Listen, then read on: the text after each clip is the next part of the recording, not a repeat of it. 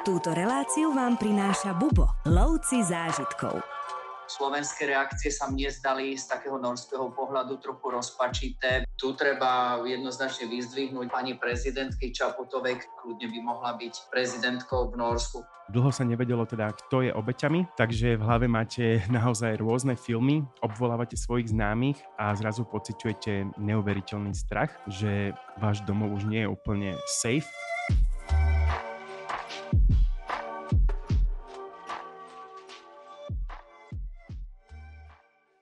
Dnes v piatok 14.10. o 17.00 sa Slovensko stretne na Zámodskej ulici v Bratislave, aby si pripomenulo, možno si dovolím povedať, prvý hate crime voči gay komunite, ktorý sa udial na Slovensku.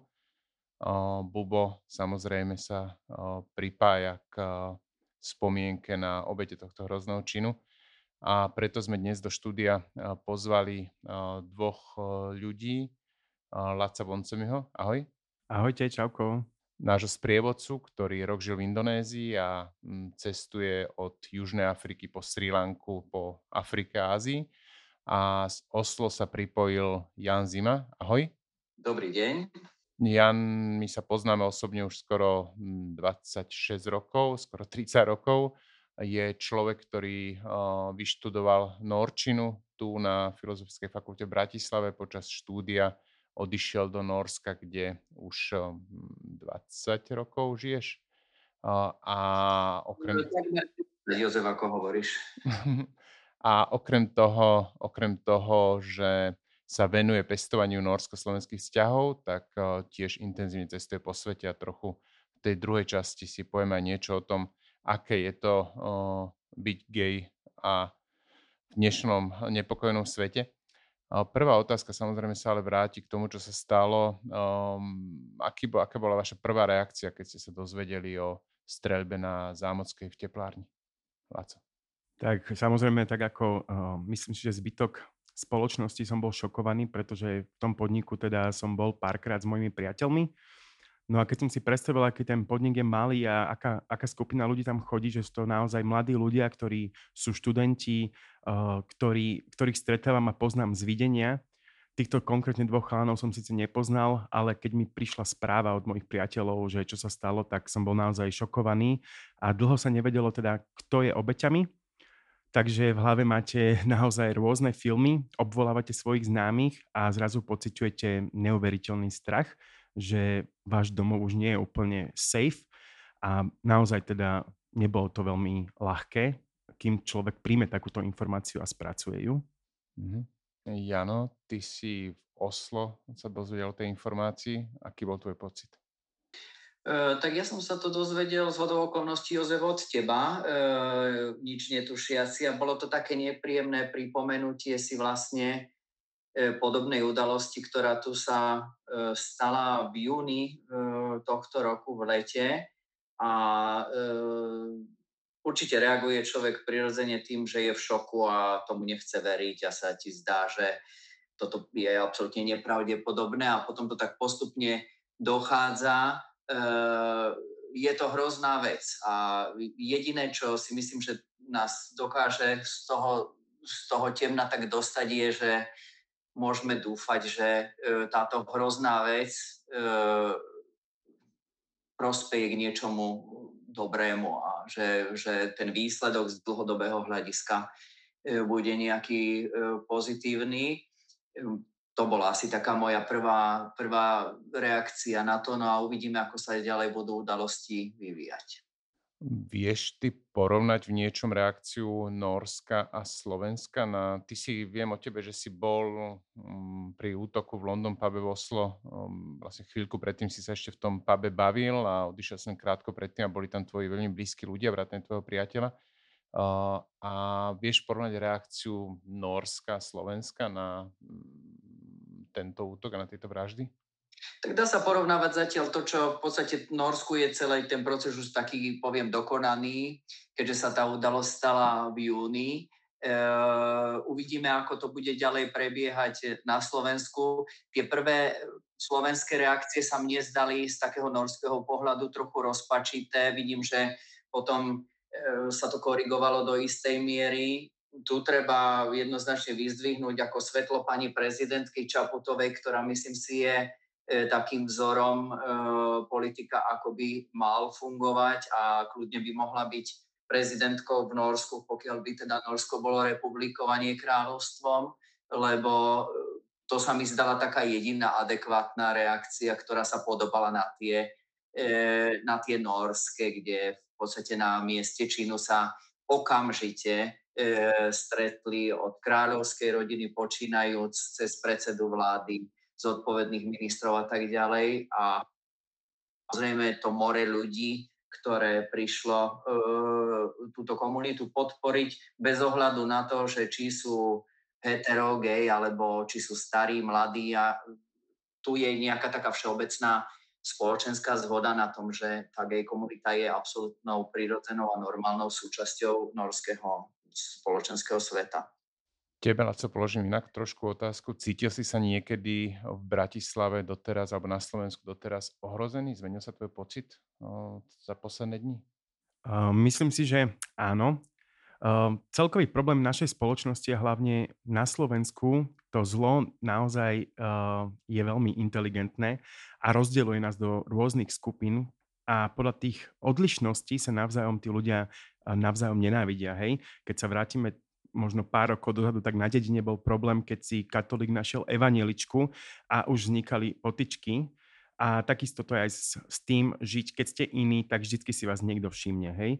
Aj keď nechodíte s duhovou vlajkou uh, a nevolajte s ňou, tak cítite, že musíte zapadať nejakým spôsobom. A mám ru- naozaj mnoho kamarátov, ktorí sú z, z malých miest, sú z dedín a prišli do Bratislavy uh, s vidinou toho, že ich život sa zmení. No a práve tá udalosť, ktorá sa stala, tak nás všetkých zahnala do kuta, lebo sme si povedali, že už to nie je tá safe Bratislava, kde môžem byť tým, kým som.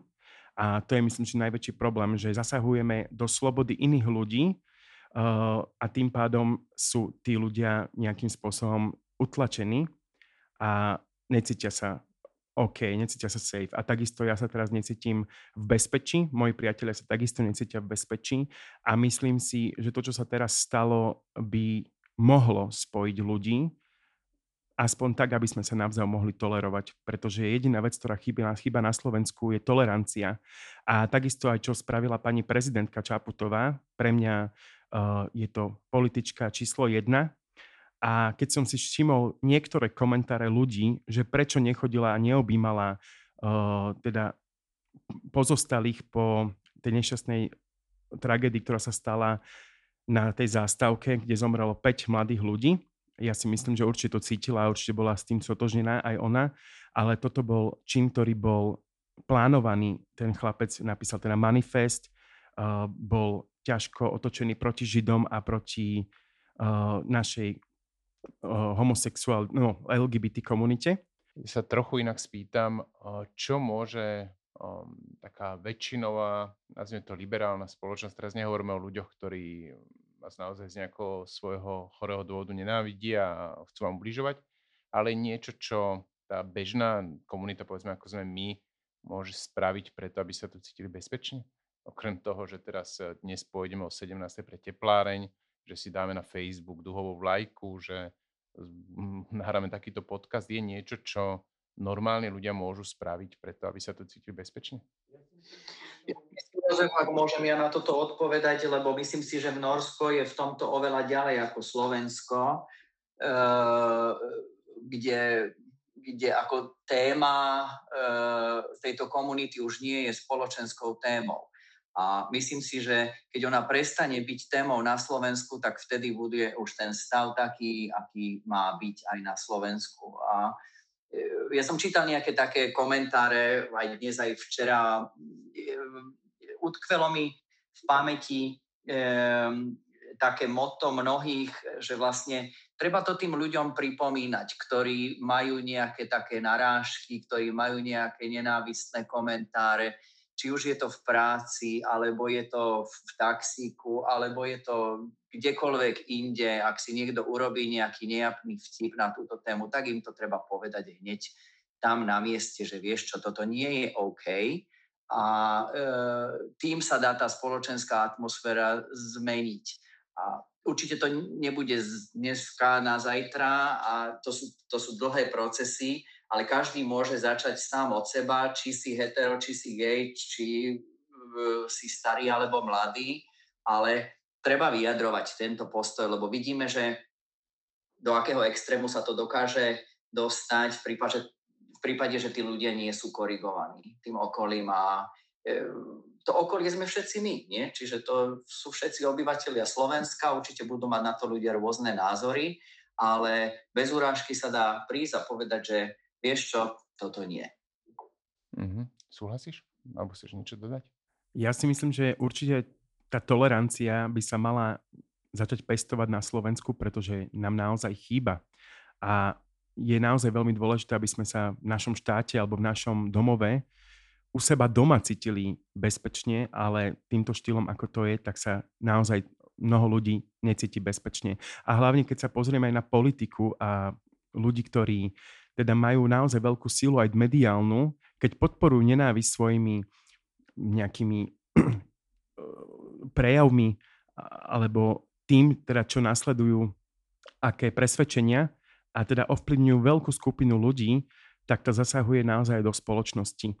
Či už to hovoríme o ľuďoch, ktorí predkladajú návrhy uh, o tom, že by duhová vlajka nemala viať teda na úradných budovách, ale z akého dôvodu my tu sme a my tu proste musíme byť prijatí, pretože my sme si to nevybrali, či sme sa narodili ako bieli, čierni, alebo možno homosexuáli, alebo Rómovia tí ľudia tejto spoločnosti sú a musia byť akceptovaní. Super.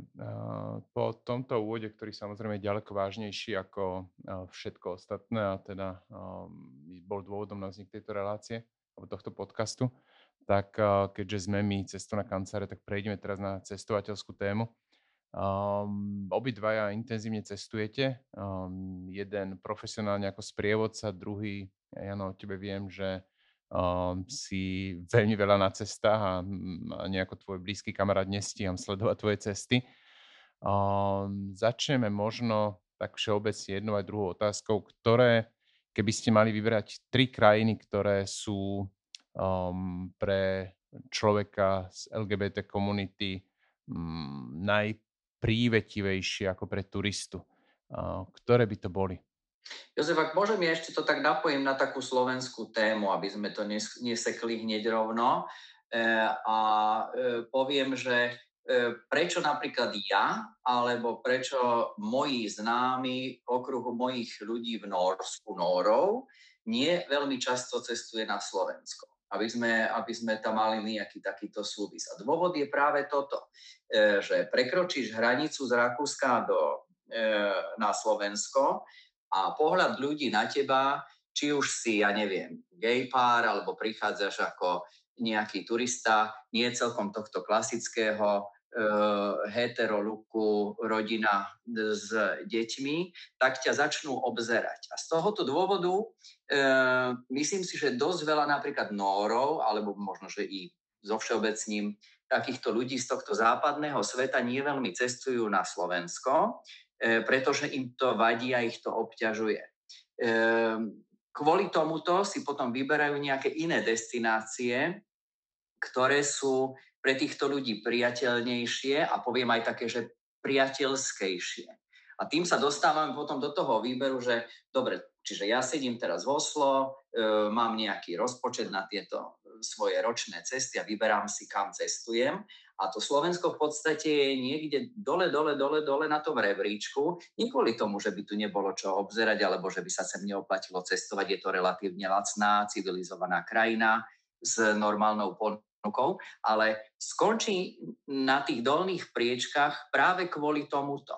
A myslím si, že keby sa to malo vyčísliť, koľko, ja neviem, nejaká agentúra cestovného ruchu, neviem, či sa volá Sáriu alebo nejaká takáto podobná, investuje každoročne do toho, aby prilákali turistov na Slovensko, tak e, úplne kontraproduktívne potom pôsobí e, ten spoločenský systém na to, že na druhej strane ich vlastne odpudí alebo ich e, odstraší od tej cesty a vyberú si potom radšej, ja neviem, Španielsko alebo si vyberú nejakú azijskú krajinu, ktorá môže byť štandardne na tom veľmi porovnateľne, alebo čo sa týka ponuky zážitkov, môže to byť veľmi porovnateľné, ale práve tento malý element ťa odradí od toho, aby si na to Slovensko vycestoval.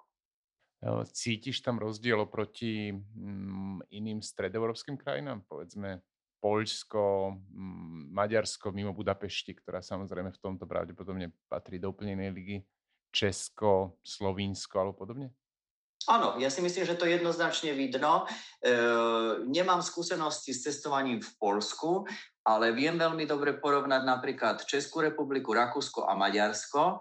To Maďarsko napriek tomu takému nie veľmi dobrému renome, ktorú, ktoré má z takého politického, medzinárodno-politického hľadiska, myslím si, že tá Budapešť je úplne iná ako, e, ako toto renome. Čo sa týka Rakúska, tak oni mílovými krokmi preskočili e, myslím si, že aj Nemecko v, v, takomto, v takomto ohľade. Česká republika e, je oslobodená podľa môjho názoru od takýchto tém a e, myslím si, že za to tam aj tí turisti radi chodia. Máš pocit, že sa to zmenilo k niečomu, k lepšiemu alebo horšiemu za posledných povedzme 20 rokov, keď sme sa ešte stretávali u anielov pred 20 rokmi? Neviem to celkom tak ako dobre porovnať, uh, lebo tieto reminiscencie z pred 20 rokov majú taký sentiment a možno si to človek tak akože prikrášľuje aj vzhľadom na tie roky, ktoré ubehli.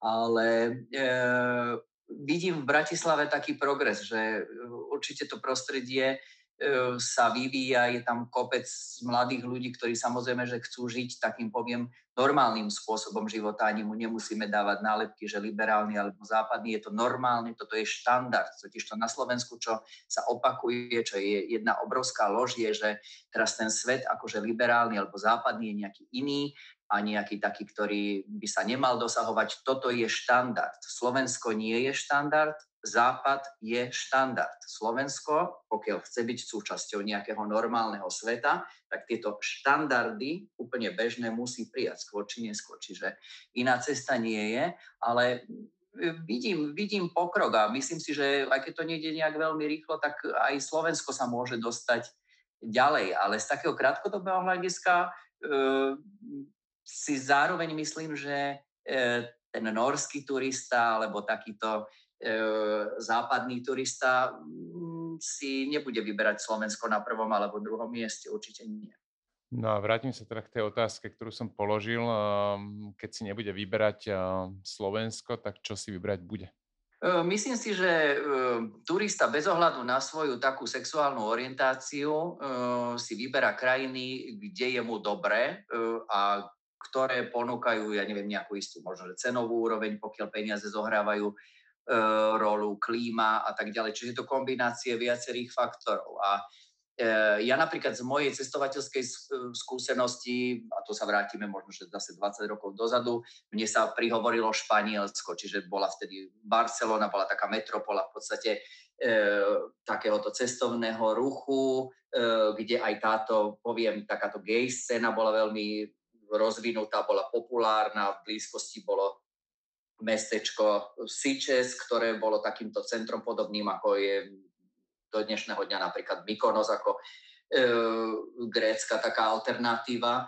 toho, ale e, určite ťa osloví to miesto jednak tým, že je e, ponuka cestovného ruchu, pre turistov sú OK hotely, je tam dobrá strava, ale to sa dá aplikovať na viaceré miesta, ale veľmi dôležitý faktor je práve ten, že ako ťa teda spríjmu ako toho turistu. Hej? Čiže či sa k tebe ľudia správajú slušne, alebo sa takto pozera na teba škaredo z boku, že vlastne s kým si to sem prišiel. Um, čiže toto sú rozhodujúce faktory. A myslím si, že napríklad v Španielsku, kde táto gay komunita je absolútne akceptovaná, je súčasťou spoločnosti takisto ako v Norsku, um, tak to nie je zaujímavé môžeš si vyberať od vymyslu sveta, kam chceš ísť, či chceš bar e, takéhoto typu, alebo či ideš do reštaurácie, ktorá je gay. Dokonca v Barcelone existuje Axel Hotel, ktorý sa prezentuje ako hetero-friendly, čiže nie že gay, ale v podstate to otočili celkom vtipne. Myslím si, že práve to sú také faktory, ktoré toho e, cestovateľa potom dokážu prilákať a ponúknuť ti niečo navyše, že cítiš sa tam, keď tam prichádzaš, že si tam vítaný a že sme radi vlastne, že sem prichádzaš. Jasné. Toto každom prípade nechcem do, zo všeobecne, alebo nechcem nejakým spôsobom robiť z LGBT komunity niekoho, kto s inými očakávaniami ide na dovolenku ako hetero, samozrejme, ale v každom prípade sú, ako si už napríklad o Slovensku povedal, že Slovensko v tom rebríčku je nízko, tak k tomu smeruje možno aj tá moja otázka, na, ktorú položím Lacovi. Je nejaká krajina, ktorú si precestoval, kde sa necítil dobre, že bolo to také Pripadalo ti to pre teba ako geja nebezpečné? Tak, teda väčšinou sprevádzam krajiny, kde nie je úplne legálne byť homosexuálom, aj keď samozrejme, že homosexuáli tam sú, ale je to nejakým spôsobom nepovšimnuté a nikto to nerieši. Teda napríklad Kenia je taká veľmi zaujímavá. Neviem, či teraz prezident, ale samozrejme niekto z vlády. Bola taká virálna fotka dvoch levov, dvoch samcov, ktorí teda mali nejaké kopulačné pohyby niekde na savane, no a dostalo sa teda až hore a vtedy povedal teda pravdepodobne to bol prezident, že to sa naučili pravdepodobne od bielých. Tak sa nastavila hranica teda trestu, že 15 rokov za lesbický sex, keď načapajú teda dve ženy, ktoré majú spolu sex a 25 rokov pre mužov. A teda mnoho krajín, napríklad Indonézia, ktorá je celá moslimská, teda okrem ostrova Bali, tento ostrov je naozaj takou destináciou turistickou, tak na tomto ostrove nájdete naozaj úplne všetko, od rôznych typov diskoték pre homosexuálov, transexuálov, travestišov a nikto to tam absolútne nerieši. A teda aj v Indonézii je homosexualita trestná, ale keď viete, myslím si, že každý gay, ktorý cestuje, tak si pozrie teda aké sú pravdepodobnosti, čo tam môže robiť, uh, kde nemôže chodiť, ako sa správať. Ja som teda veľmi konzervatívny gej a keď ja idem niekam, tak uh, si pozerám teda, že kde by som mohol ísť, ktoré diskotéky sú gay-friendly a idem tam. A keď som ešte robieval volakedy na lodiach, takých zaoceánskych, tak som tam stretol jedného Filipínca, teda, ktorý bol doma heterosexuál, mal rodinu, tu, keď bolo v Európe alebo keď bol v Amerike, bol niekto úplne iný. A ja som teda ne, nevedel, ako obsluhovať správne a teda on si ma zobral uh, pod svoju náruč a povedal mi, vieš, gay people, we have to be united. A odtedy, keď vždy stretávam ľudí alebo keď niekam prídem, tak my si naozaj na, vždy pomáhame. Či sprevádzam Sri Lanku, či sprevádzam Nepal, Indiu, vždy, keď tam prídem pred klientmi, tak teda prihlásim sa na nejakú zoznamovaciu apku, ktorú máme a spoznám niekoho, kto ma prevedie dopredu, pripraví ma na rôzne veci, ide so mnou von a venuje sa mi a od vás od neočakáva absolútne nič. A to je také možno nepísané pravidlo, ktoré my uh, gejovia máme a aj ten život možno v zahraničí je oveľa ľahší. Takisto aj v Afrike mám mnoho kamarátov, mám tam svoju komunitu, uh, teda s ktorou chodím von, s ktorou trávim čas, keď akurát nesprevádzam a tých ľudí milujem a som s nimi v kontakte stále. Super. Dobre, uh, posledná otázka možno. Um, myslíte si, že o 5 rokov bude Slovensko iná krajina, alebo budeme o 5 rokov hovoriť, že Slovensko ešte potrebuje čas?